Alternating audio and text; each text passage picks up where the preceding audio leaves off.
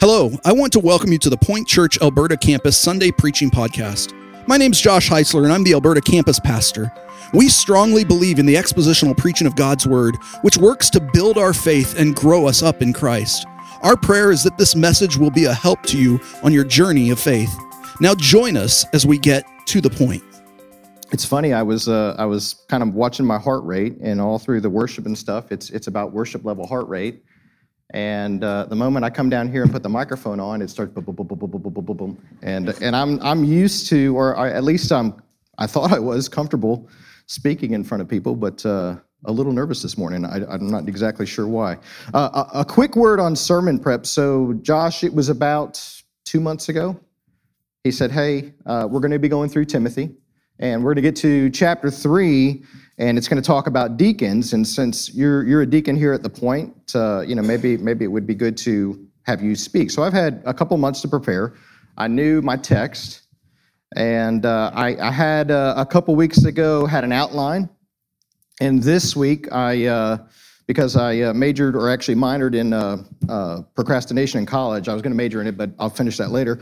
I finally got to the details of my text, and the distractions that popped up are incredible, right? Um, you know, both personal, both in work, and and just you know stuff. I mean, down to even stuff you read in the news, right? So, Josh, I, I don't know. I, I have a, a, great deal of respect for pastors that do this every week, right? To to go through God's word, and I think you know part of as I was sitting there evaluating my nerves, part of it is you know I'm I'm handling God's word, and there's there's not stress or pressure that comes with that because I'm expecting God to fill in the gaps, and, and there'll be plenty for Him to fill in. But just the, uh, you know, this is, uh, this is not a position to, to take lightly, right? To speak to God's church using His word. And so uh, I'm going to pray. I know, I know uh, Josh did and Nathan did, but uh, just ask, just ask God to calm me, not let me get in the way. Father, thank you for letting me be a part of this church, letting me serve this church. Uh, I do pray that your word will shine through, that the Holy Spirit will speak to your people here and not let uh, me or uh, my goofiness, my uh, inability to, to speak clearly to get in the way, but that your message would come out, Father.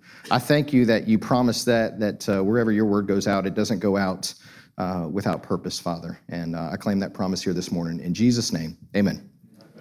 So, when Josh mentioned a while ago, I'd like to take a quick poll of the ladies. And when he said deacons, uh, be honest, ladies, how many of you said that's a man's sermon? Nobody? Okay. All right. That's good. That's good. Okay. The, the, the reason I ask that is the, the temptation or the connotation in, in an American church is that a deacon, anything about a deacon is, is for the deacons, right? So when I think of the deacons at the Point Church, uh, you have myself, Jason, Bradley, Shane, Miles, Travis. Am I missing anybody? That's it, right? Th- those are our deacons, right? Those are our men assigned to the office of deacon. Uh, but but I want you to understand, right? When we when we look at the word in the scripture, the word is diakonos, right? And for you Marvel fans, that's not Thanos' lesser known second cousin.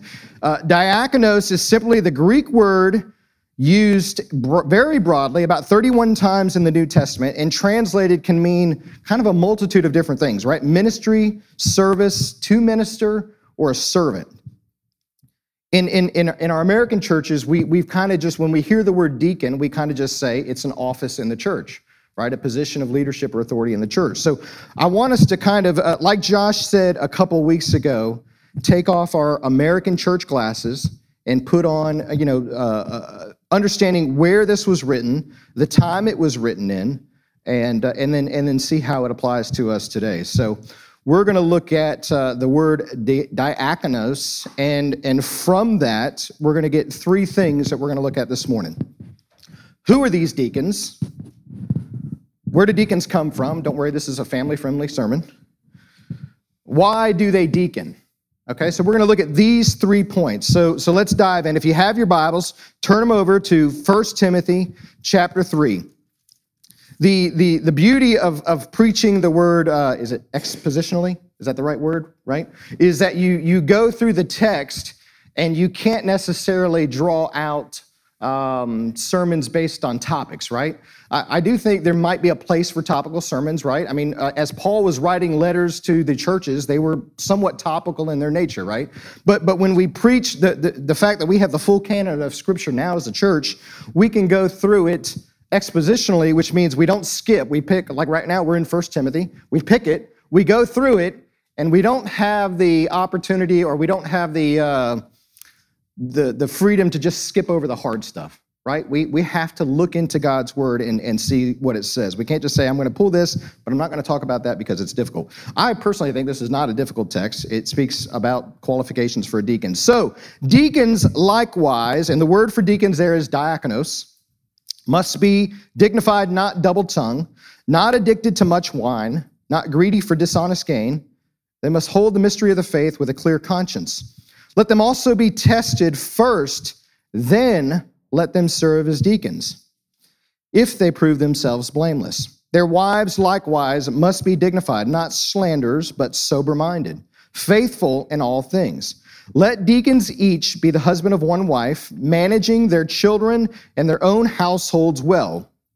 For those who serve well as deacons gain a good standing for themselves and also great confidence in the faith that is in Christ Jesus. So, so let's look at some basic qualifications for deacons, for servants. And so anytime we, we see the word deacon in the Bible, t- today I'm going to I'm going to substitute it with its definition servant, right? Deacons, likewise, Paul's continuing a thought from the previous text. So, right, what did uh, Josh last week preached on the qualifications for overseers or elders? So, so this is in the same letter. He's saying, likewise, or just like those elders, deacons fall under a under a very similar uh, standard. They, they they have to have these certain qualifications, right? So he goes into the first one, dignified which translated kind of means earned respect. And, and, and, there's a difference here in earned respect and demanded respect. And, and the best example I could think is uh, in, the, in the company I work for, we have a CEO, he's based in London. And he has people that work for him, and he has people that work for them, and they have people that work for them. And about 15 levels down is me, right? And so if I'm on a call or a, a meeting with the CEO, there's a little bit of respect for his position, right? I don't know the guy. The guy barely knows me. I mean, he may or may not have seen my name in a report or something, but because he's the CEO of the company, I might behave a little different in a meeting with him than a meeting with my peers, right? Because there's a little bit of demanded respect from that, that position. But, but in the office of a deacon, this is an earned respect. The, the position itself doesn't demand respect, but the person has to be somebody who earns respect. Not double tongued. This one's pretty simple. You say what you do. Your yes is your yes. Your no is your no. You practice what you preach, right? You're, you, you could also say that uh, instead of not double tongued, a deacon must not be a hypocrite. Uh, you guys may have heard Zig Ziglar used to say a hypocrite is someone who complains about the sex, violence, and language on their VCR. Or in today's terms, someone who complains about the sex, violence, and language on their Netflix watch list. Ouch, right? Yeah. But, but, but a deacon doesn't say one thing and then practice another.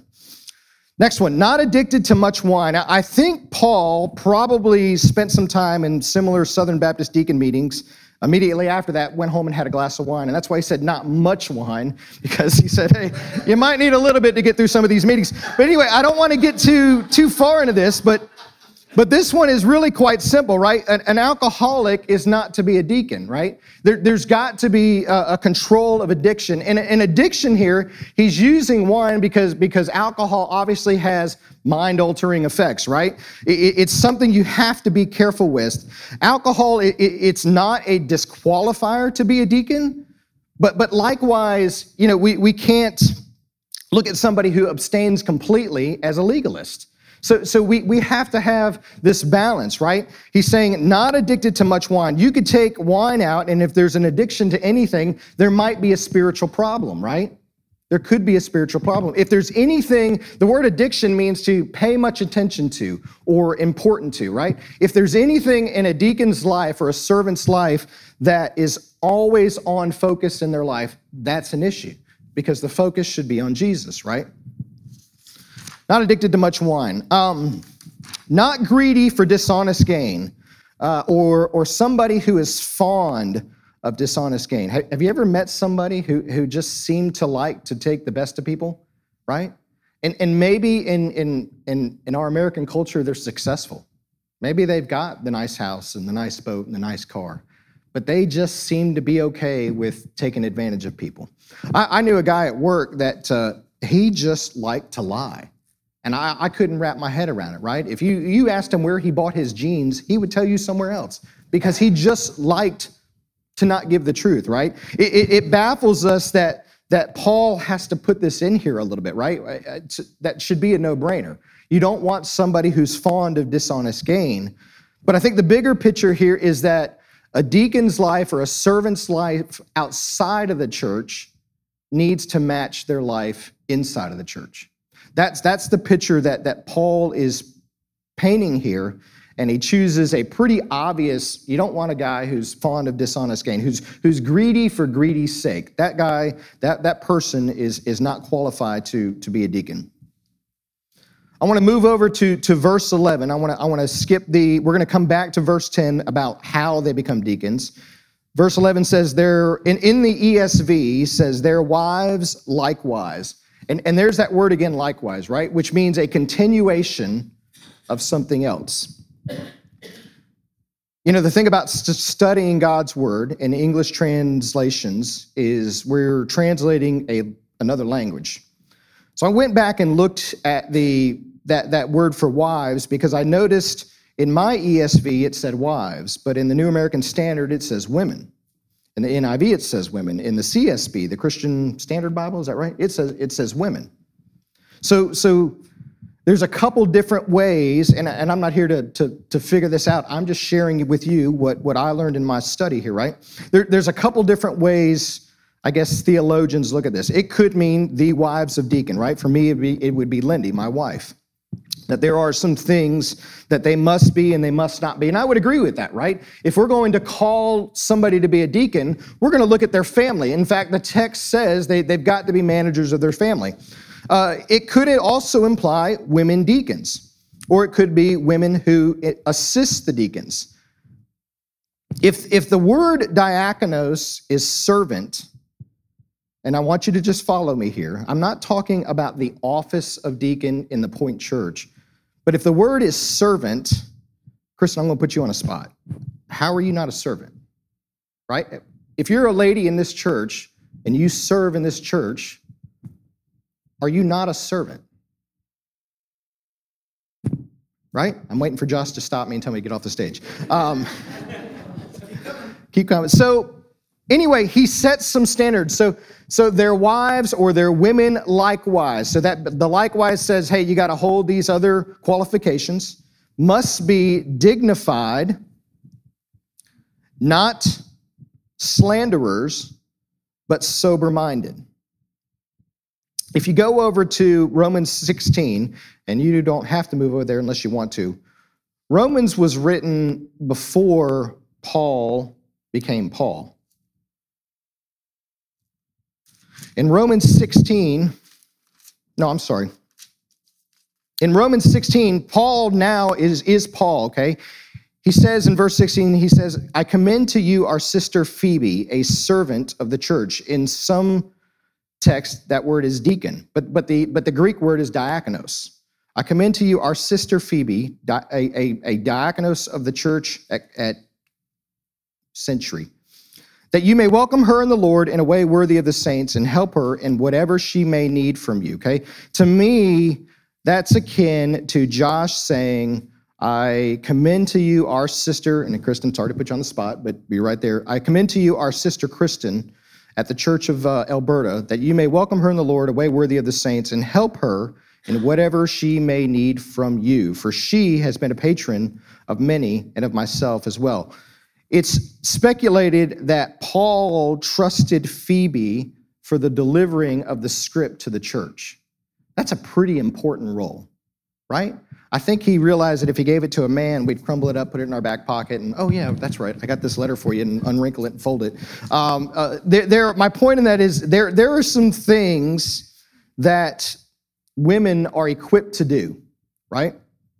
My wife and I recently had a, uh, intense emotional discussion about women's roles in telling their husbands of how to do a project, right? She she has got a eye for things that that I don't have an eye for, right? And so if I'm to to value the marriage that God has given me and, and our roles that, that Josh talked about a couple weeks ago, uh, I, I've got some things I've got to learn in that, right? The New Testament shares other examples of women serving in the church. I believe the message is clear. If, if the role we're discussing is serving, then it's an equal opportunity role. Again, I'm, I'm holding the office of deacon aside here slightly because, because I feel in this text, at least for me, that the application applies to, to men and women. That, that there are qualifications to be servants in the church. And we'll wrap this here, we'll wrap this all uh, up here together at the end. so, so let's go back to specifically men in the church because in verse 12 it says, Let deacons each be the husband of one wife. That's another one that's up for discussion.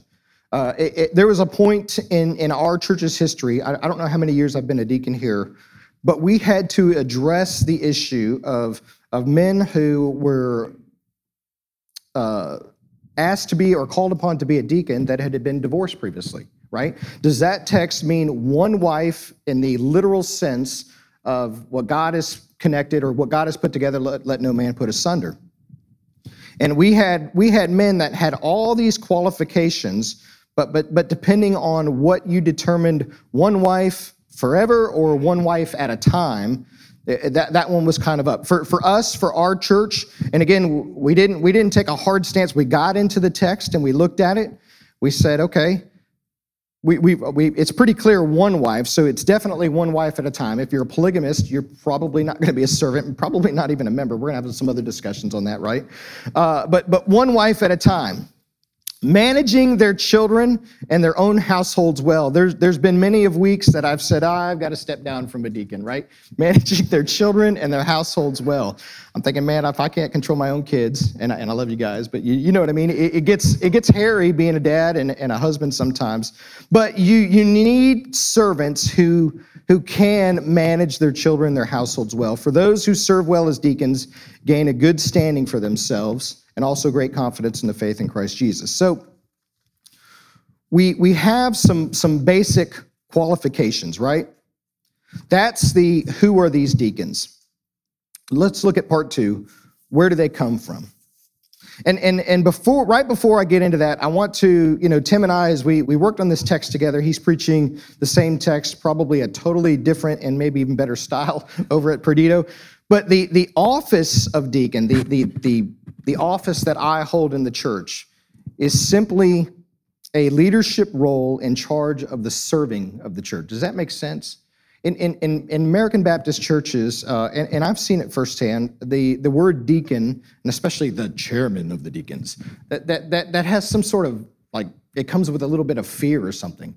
And uh, I, I, always, um, you know, I always struggled with the, the power that, that people assume comes with that position. But when I get into God's word and I look at the, the role of a deacon, it's a servant. It has nothing to do with, with power or authority.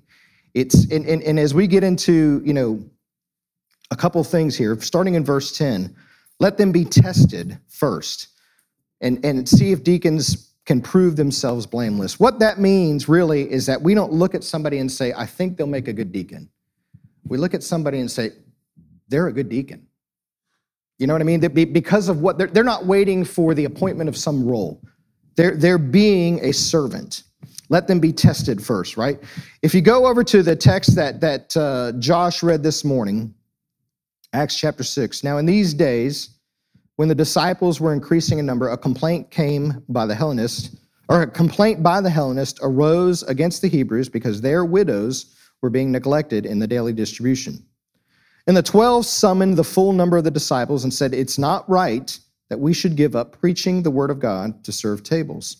Therefore, brothers, pick out from among you seven men of good repute, full of the Spirit and wisdom, whom we will appoint to this duty. But we will devote ourselves to prayer into the ministry of the word. So, so there, there is what we what we feel in the in the Bible is the first selection of deacons. These were men chosen because the physical work of the church was impeding on the preaching of the gospel right so so if this were to happen in 2021 i kind of i kind of look at it as as and i'm just going to use you josh josh is weak right josh has got to preach on sunday he's got to prepare there's at least 20 minutes of preparation in every sermon right? At least 20 minutes. So so in his week there are all these other baskets of serving that if he's not careful, he can get called to do, right? There, there's think of all the things a, a pastor is assumed to, to have to do for the for the body of the church, right? Hospital visits, uh, visits to families, uh, listening, probably maybe even counseling. Uh, you hung a TV in the building over there. I mean, I mean, you, you Kristen, you all are shaking your head. All this stuff that is not preaching of the word, right? All these baskets that that need to be done and and he can't focus on preaching the word. So so this was happening in the early church and the early church was growing so fast it's easy to minister if you got one family. You minister to the one family. When you have 40 families it starts to pull from your time. So so the church in acts is exploding and the men called to preach the overseers that we saw earlier in chapter 3 are finding themselves torn between the preaching of the word and the serving of God's people because they, they knew both were important, right? They knew both were important, but they said, I'm called to preach. Can we, can we find some men that can can do the the actual serving of the church, right? The the the, the hand, handling of the baskets. That's the, kind of the word I picked, right? Uh, you can see baskets of, of food being distributed to the widows or something, but but the that that that had to be done by somebody so that the pastors could focus on the administering of the gospel. And, and, and what's that? What that it tells us a couple things. It, it, it sets some clear roles that that align with the chapter three in Timothy in elders and deacons. But it also kind of points to the health meter of a healthy church, right? I've been a part of and I've seen or sat in churches that the preaching of the gospel on Sunday was dynamic. Excellent preaching. But if you looked at their week or their month, zero serving, very little, even, even of their own members. The preaching was awesome, but there was no serving of, of the church. There, there was no getting involved in the community. Inversely to that, I've been in churches where their community output outreach is phenomenal. I mean, I think we do it good, they do it 20 times better. But there's but but the, the preaching of the gospel lacks. And, and, and what the Bible is telling us is that a healthy church has both. A healthy church is involved, is serving, but is also preaching the word. It's got to have both of those. That's, that's a healthy church. And, and, and the pastor, the overseer, can't do it all. So there are people that are, that, are, that are called in to serve, right? Which leads us to the last point. Why do deacons deacon? Or if you're in the looking at the Greek, diate, diakonos, diakonos. Why do deacons serve, right? Why, why do we do it? Um, there was a book uh, uh, I read by Simon Sinek. It's a, it's a completely uh, secular author. Uh, he, he, he talks about find your why, right? That at the heart of everything you do is, is a why. It's there whether you acknowledge it or not, but, but there's some reason you do what you do, something that drives you, right? And, and in this, I, I think it's important for us to understand why we serve as deacons and, and, and why servants in the church serve. There, there, there's two things I hope you, you leave here with today. One is, is the role of a servant in the church and, and, and why we serve, and that we is inclusive. what is our why, right? I want to I want to ask you, and this is where my, my, my youth pastor background comes in. Why do you serve? And, and you can, this is, I know I'm breaking protocol, but you can, why do you serve? Somebody tell me, why do you serve?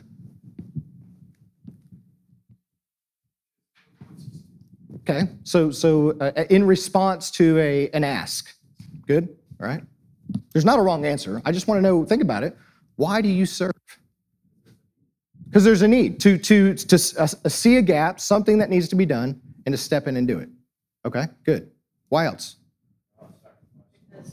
She raised her hand. because Jesus served. We're going to put a pin in that one. Shane? Now, I feel like I paid you guys to say that right at the right time because that's exactly where we're going with this, right? All of those are, are, are good answers, but I want you to think a minute of the grandeur and majesty of God. I want you to focus in a little bit on that, right?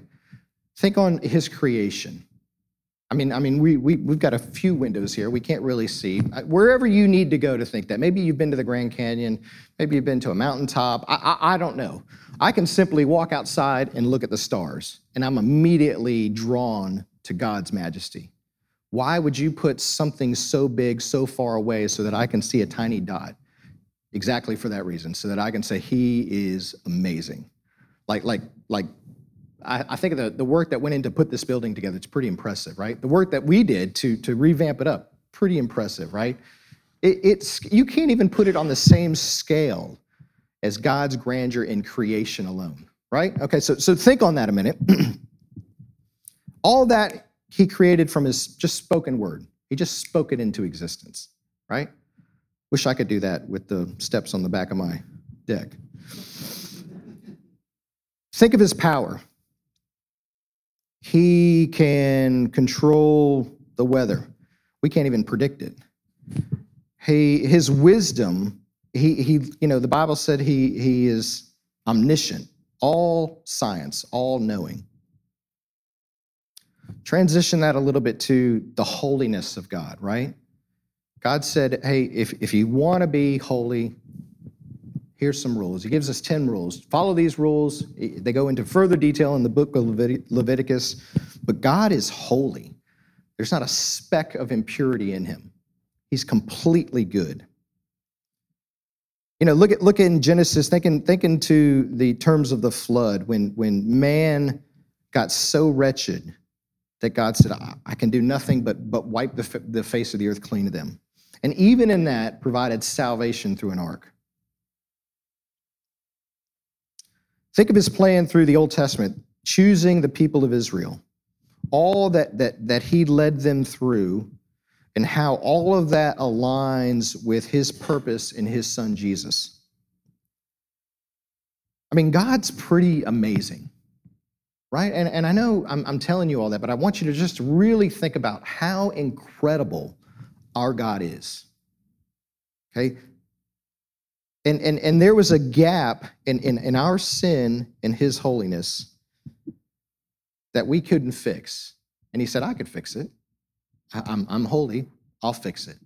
And so he says, he, he has a plan set out from the beginning of time that says, I'm going to come down. I'm going to give myself as a sacrifice to them. And, and now go to how he came down. Was he born in a, in, a, in, a, in a rich family, in a palace? with the best of the best around him. I mean, he, he went to Mary and Joseph in a barn and in a manger. He, he grew up in the poorest of the poor, right? He gets to his ministry, and all he does is serve people.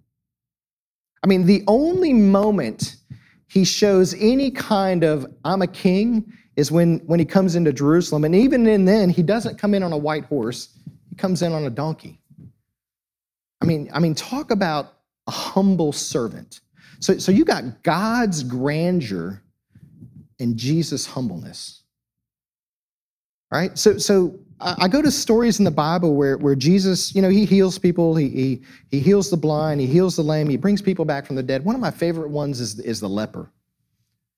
And, and what I love about the story of healing the leper is, is lepers in that time, I mean, they were isolated, they were thrown, you know, they were, they were basically the unmasked, unvaccinated of that time, right? They're, they're, they're over here in their own little cave, right? And so they, you wouldn't have anything to do with them. And Jesus could have very easily spoken healing. He could have. He, he did it before, right? There are stories where somebody said, Hey, can you come heal my son? He's like, Boom, it's done. Go home and check. He could have done that. But the leper needed something he didn't have. He needed touch, right? So, so Jesus lowers himself, goes into the leper's area, and you can say, well, he's Jesus. He knows he's not going to get sick. I don't care. He knew what that person needed, and he, and he touches that leper to heal him. I mean, you talk about why we can serve.